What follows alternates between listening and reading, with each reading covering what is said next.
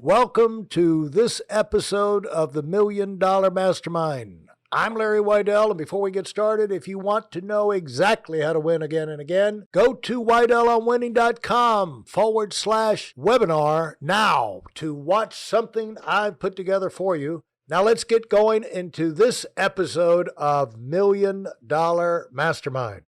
I'm with Robby Clark, and we're talking about winning. And Robby's had a lot of experience in figuring out how to navigate life and come out on top and uh, learning how to improve, learning how to get better, learning all the lessons from other people. And so, Robby, thanks for taking the time uh, to talk. Uh, you mentioned something uh, you'd like to have. You have a podcast, right? Well, yeah, it's funny. I've been asked to do one for a while, but it's not a business podcast. It's called uh, Inside Fighting, and it's a podcast. Um, I, I typically uh, interview UFC fighters, mixed martial artists, some boxers, things like that. And so, yeah, it's really just uh, one that we have fun with a, a, news media outlet, and then I do interviews with fighters as well too. So, uh, yeah, more of a passion project, but yeah. and people can find that on the, all the standard podcast locations called Inside Fighting. Correct. Yeah, we just um, Inside Fighting uh, MMA on Instagram, Inside Fighting on uh, YouTube, and we just I think got listed on Spotify and the and the other uh, platforms like the past week. It's just gotten back up and and redid our site uh, InsideFighting.com where we have uh, you know, about a dozen articles a week on on what's going on in uh, in the UFC and mixed martial arts world. And uh, so, say that again. How they find that?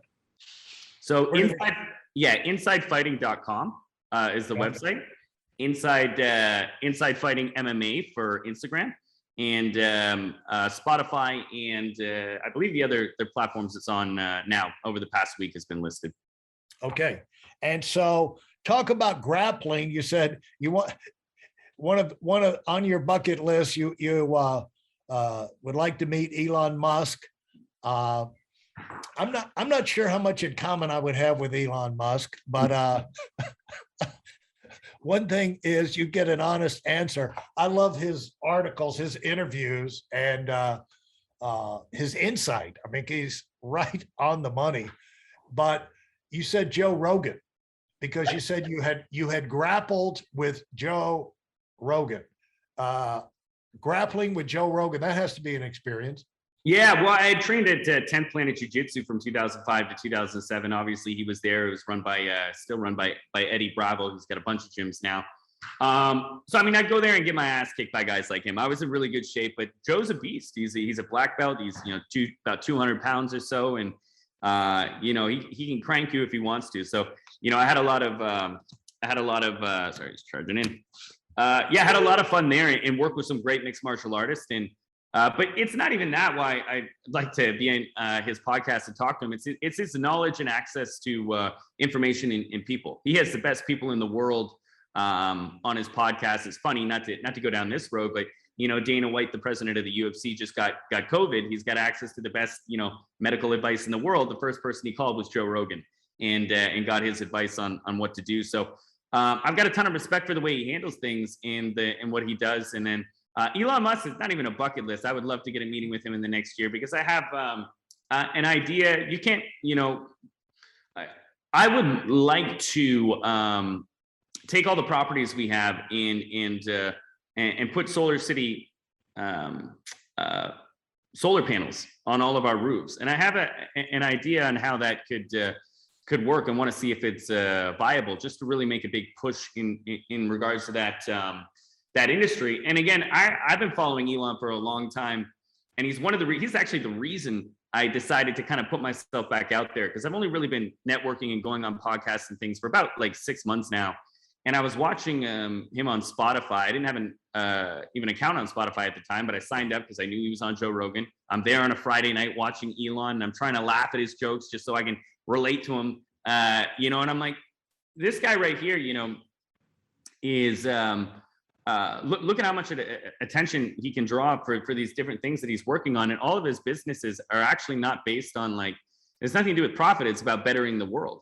And, you know, right. he's got, people don't even know he's got underground uh, tunnels. He's been able to reduce the pricing for under underground tunnels um, exponentially. So that's going to be something that's coming in the future that's going to help with traffic. He's got, you know, whether it's the renewables uh, from Solar City to Tesla to Neuralink, which is, you know, uh, pretty crazy to some people, but it's an incredible technology that, you know, basically we're going to be able to create new neurons in the brain and, and, and heal things like Alzheimer's and Parkinson's, which is the, you know, Neuralink's um, uh, goal.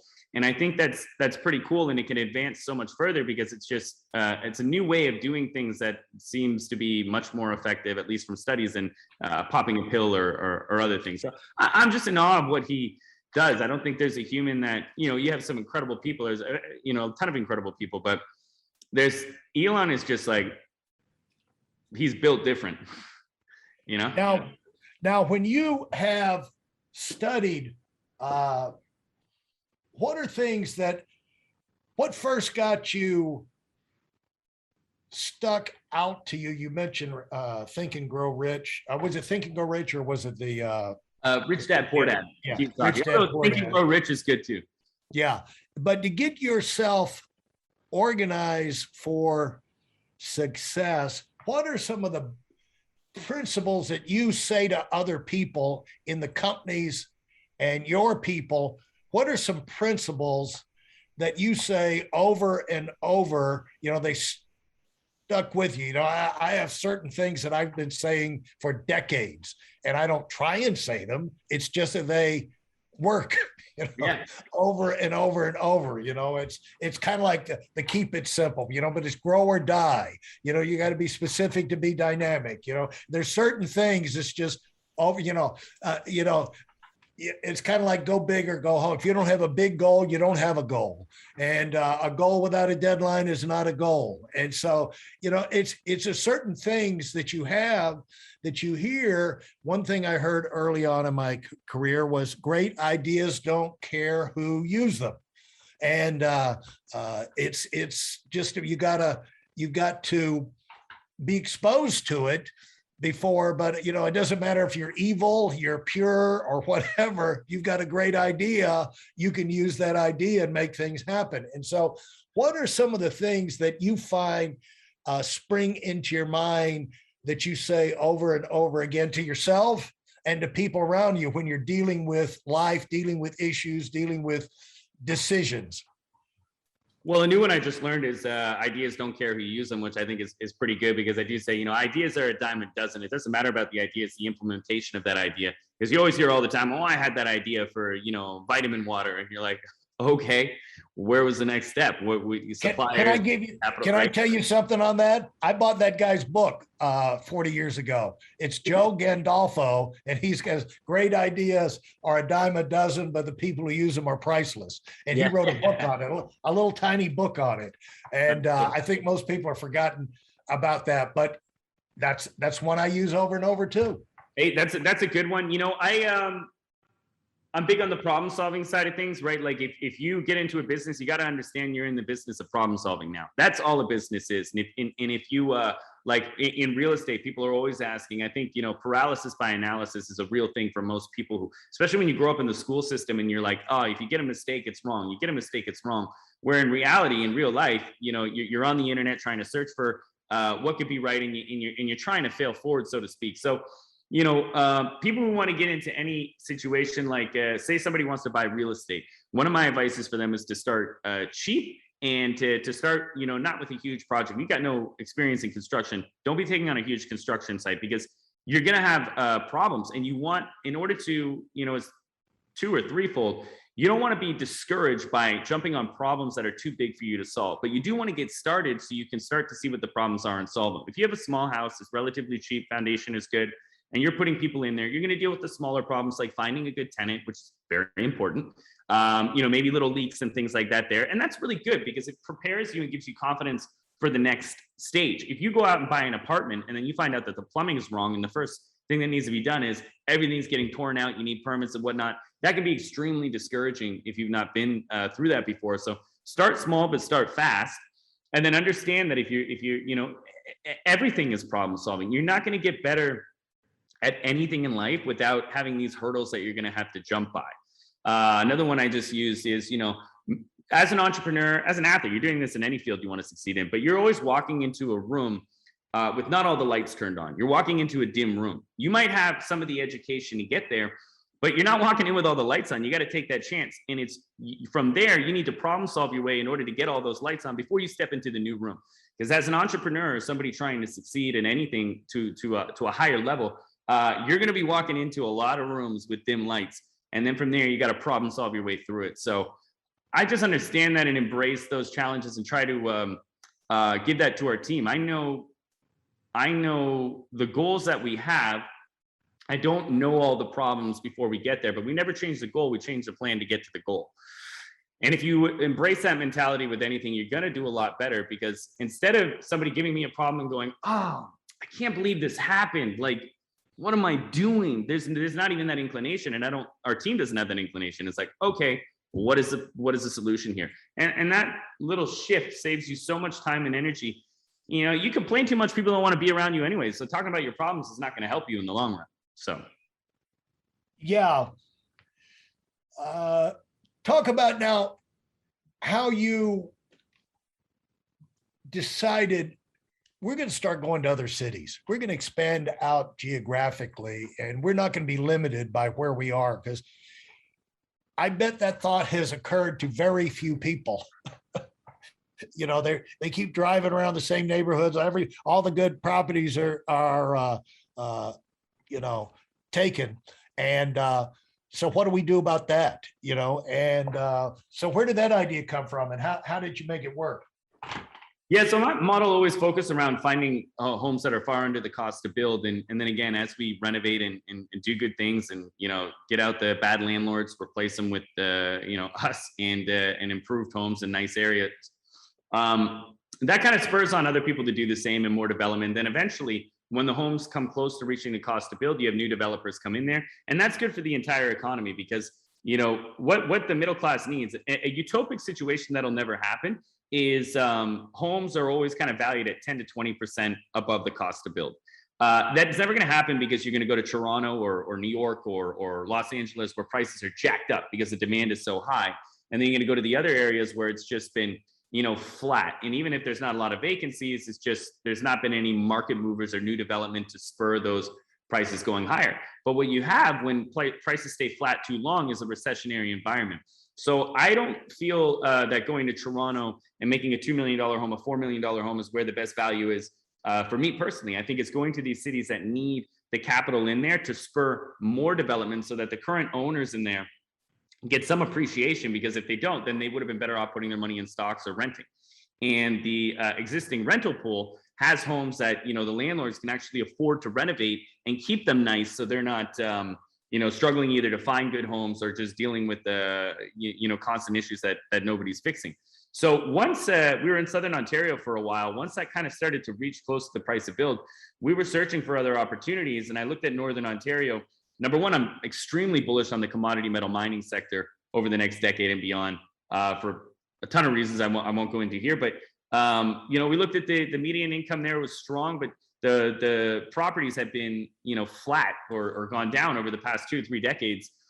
And so it looked like a great area that it's like hey listen we can come in here and we can invest. We can start to improve some of these homes. We can you know take care of the uh, some of the rental needs there. Not everything because you know nobody's one person is big enough to do it but you know they have waiting lists in sudbury for for for housing. They have waiting lists in niagara for housing. And um, it, it's a serious need a, a, across uh, Canada. So if and when the prices in Northern Ontario start to reach the price of build where new developers can come online and start building new inventory, um, we'll try to find a different city that is now in need of the, the capital and maybe the fluffing that that's needed before the new developers can go there. Hey, listen, there's a lot of information online, but there aren't a lot of people who've actually done something in my case, I've actually built a successful business that's accrued over $5 billion in assets under management and has done well even during trying times. Now, if you want to know exactly how I've done this, go to WeidelOnWinning.com forward slash webinar now. I've compressed a decade of learning into five short weeks just for those of you who want to give yourself an incredible advantage and are tired of waiting and watching others move up. And so you said that you uh, when you do expansions, getting, uh, you know, you started other businesses to handle some of this expansion.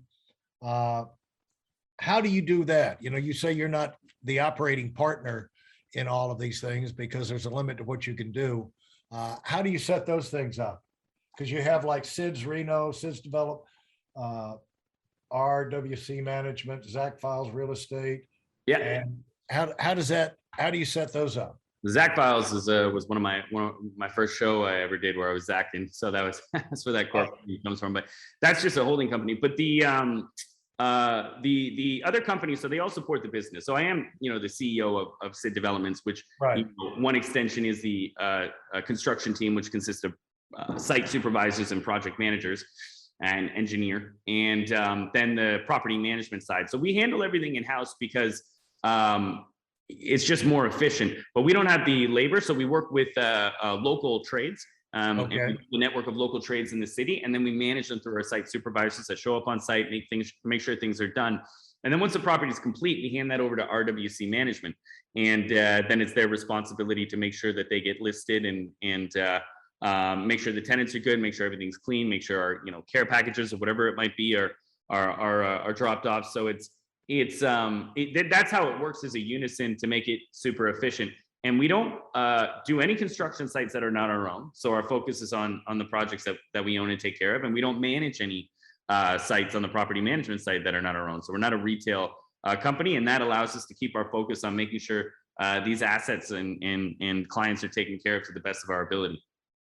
And uh, I didn't realize meals was such a profitable thing, you know? It has, Oh, well, let me let me correct you there. It's not very profitable. okay, but but uh, no, that is a you know um, that's a growing industry as well too. Um, eFresh meals, and, and we deliver prepared meals across Ontario and recently BC as well too. So we're trying to expand nationally. Um, but uh, yeah, no, that's a business we've had for years. Uh, it's it's not necessarily a, a, a super profitable business, but it is um, something that I saw was like a need uh, for Canadian you know consumers in, in North America as we continue to uh, move towards more convenient ways of, of living, uh, prepared meals has, has continued to, um, you know, increase in demand um, globally, really. yeah, and it's a matter of the, what you're looking at that is like getting in on the ground floor and of a market you know is going to expand. I guess that's what you- your thinking is. But then, yeah, go ahead. That was a great learning experience uh, in, in how markets work. I kind of knew before, but then went in firsthand. So the problem with the prepared meal service is like any industry is that you start with the education phase. And um, the education phase is extremely expensive. So what happened when we started getting in is like, if you actually ask people five, six years ago what prepared meal service is, they'd be like, what are you talking about? With the exception of like personal trainers. They didn't get it yet. Now everybody knows. Right, But that initial capital, so what happens is there's this hysteria. Everybody will jump into a new market, which is absolutely what happened. Um, you know, Blue Apron was a, was a big one in the states that that uh, you know I think they're still around. I think the pandemic saved them. But the the reality is is that those early entries are raising tons of capital to spend it on education, which is much more expensive than sales and marketing. It's the same thing with the internet. It's the same thing with cryptocurrencies. This is how all markets start. And and you need that money, you need that hysteria in uh, to create money so that people can then spend it to advertise and market. But if you don't know the product, you know, the product or service, it's going to take a lot of times hitting you in order to understand it. So all the capital raised initially in the industry went to inefficient marketing because you had to first educate the audience. Now that the Yeah. audience is educated, you can now market more efficiently because you're not having to explain yourself 30 times. But Right. we jumped in at the beginning, so we survived for sure. And and but I learned that, and it's like you know, it's a very similar trend to every new industry and, and how they work. It takes a, a lot of time to educate. The, the the Model T Ford, you know, when when uh, uh, when when Ford in in the cars started becoming a part of everyday life, at first people thought it was offensive to move faster than a horse, and uh, Right. you know, that, Yeah. that that cars were the devil, and, and Yeah. there's so many things that it took time to educate the audience, regardless of how, how off they might have been. yeah, they thought, I mean, they had, you know, like COVID, we're just following the science. Well, the science was with cars is that a human being could not breathe oxygen uh, traveling 30 miles an hour. Yeah. You know, if you'd that time. moving so fast, you could not get breath into your lungs. that was the science. And so, uh, uh, Without the education, it seems logical though. But now you're like, no, it's crazy. you're like, yeah, yeah, yeah. but now when you go into these other, you know, this kind of proves you can study all you want, but until you get your butt into these things, you're not there. You're there's 99% of you're not going to learn, but you know, you can learn one or 2% about things by somebody telling you. But it's kind of like someone telling you about a movie they went to see and this happened. They can give you the punchline, but they can't transfer the experience. And so if you really uh, are interested in these different things, uh, it's like I, I tell people like if if you feel like you want to write a book, write the darn book, get it off your mind, and then get to the other side of something in you says, I need to put this information together in my mind, if only for myself, you know. And when that happens, you'll now be organized. You'll learn things in the process. But if you have an interest in an industry or a town or you know any kind of thing, go for it and find a way to integrate it into your schedule so that uh, you can learn you know what what it is inside your gut that's calling out to you about that. One thing you did was uh, lawn care. Uh, and what where did that come from? Um, you know, it's in theory an easy entry point into a business. So A lot of learning uh, curves there as well too, right? Like um, uh, my wife runs a very successful commercial and residential cleaning business. There's a lot of similarities to the two. The only difference is, you know, um, uh, the amount of equipment and uh, uh, and extra liability that you take on in the landscaping industry because you can you can have a cleaning crew um, driving in a in a nice new you know uh, Civic and and some cleaning supplies, whereas you know to run a landscaping crew you need uh, you know a sixty thousand plus dollar truck and a hundred k worth of equipment in the back. So yeah. you know it, it was a it was one where it's like hey same thing. I'm always a volume focused person. And i was like how do we uh you know just just build this up with lawn cuts? Lawn cuts are easy. I know how to lawn i know how to cut lawns. So uh, how do we uh, how do we scale this and and you know provide value to to our clients? So uh, the focus again was was uh, getting as many clients as we can. We had about like 500 or so year-round clients in in uh, snow removal and and uh, and uh, weekly lawn cuts as well too. But again, like that that balance uh, business is a challenge in itself too. That company doesn't make money some years, and some years it does. It's not my full time focus. If it was, Right. I you know, right uh, it'd be a little bit different, I think. But but there, every business has challenges, and even just saying, hey, you got 500 year round clients, like wow, it must be great. But no, I mean the the equipment uh, issues that you have to face, the challenges in in any industry uh, are are difficult, right? So uh, although I love the business and it was one that kind of uh, helped me learn a lot of what's right and what's wrong. Um, you know, that's a big thing to know with any business. Not all sunshine and roses in, in any industry, and you're going to have good years and you're going to have bad years. but you did you can't factor in uh the value of the education you got from being in and continuing to be in that you know you're because uh you know when you get information you get lessons that's the great thing about being an entrepreneur. You can apply that information wherever you want the rest of your life you know? And uh, like you said early on the important thing is for the person in charge running things to be growing you know just you know it keeps you fresh it gives you you're continuing to create uh, uh, options uh, stowed away in your mind so when you run into problems and the fast you know the more you grow if you stay in business you're going to be growing and you're going to have more decisions bigger decisions and they're going to come at you faster. But the thing is, you're going to have be better equipped to handle those things. You know, it's 100%. You, you you can fool the outside world, but you can't fool the people closest to you. And the closest people to you are the ones that are helping you with that success. So it, it's on you to uh, to ensure that they they understand that you're putting in that work and, and they have that respect for you ongoing. Because if they see you slipping and things like that, even if they won't say it, like I say a lot, a lot of athletes and um, um, um, uh, entertainers are surrounded by a lot of yes men. Not all of them. Some of them have very good teams, and that's why you see guys like you know Drake taking over the world because like although he's an incredible human being, you got to have a good support system around you as well too to make that successful and that's the difference between athletes and entertainers who really make it because they are the commodity in their business. So they're the only people who can afford to have people around them that may not be the best influencer or just yes men. If i had those same people in my business we're going to fail. We're not even going to make it to a small business. So i have to be honest with myself and my team. And then as you grow bigger and you have an executive team now your team is uh, cfo lawyers you know you know uh, engineers and you, you can't fool these guys right? They have to know that you know what you're doing and that you're improving as well too. So for them to work that hard they got to respect you period because people aren't going to put in that work unless they know that you're adding that value for something them on the other side Absolutely uh, right on the money. Uh, what would you say? Uh, I'm going to give you a chance to say a final word for people listening. They want to move up the ladder, and uh, uh, a final takeaway if they were on your team, if they you, you know they were your relative, a brother, or friend, and uh, they're moving up. Uh, one last final word for them.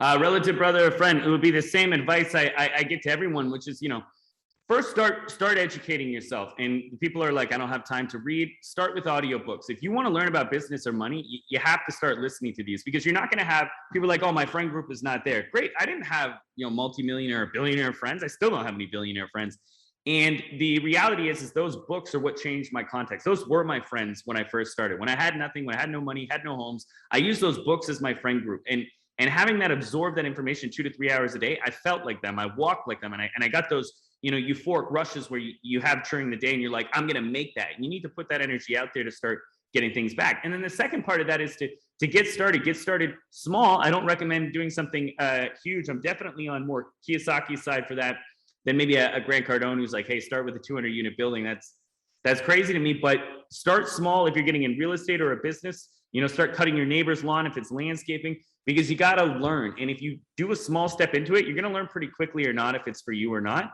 And if you're having challenges there on those problems, well, thank God you started small because if you did something bigger, you're not going to be able to persevere through those. So educate yourself, get started, and then persevere because those those three things, if you do them, you you literally can't lose. You know, if you're going to the All Stars in baseball, you hit three for ten, you're an All Star. You hit two for ten, you're never making the big leagues with business, you can make a lot of mistakes and you just got to be right once and then not screw that up from there to, to do it. But the more mistakes you learn, like you had said, your, your education grows and you can't replace that with any kind of capital or money or anything. So your goal is to try and make these little mistakes and not crumple everything. But what did I do wrong? And it's not that you're trying to do something wrong, you're trying to do the right things.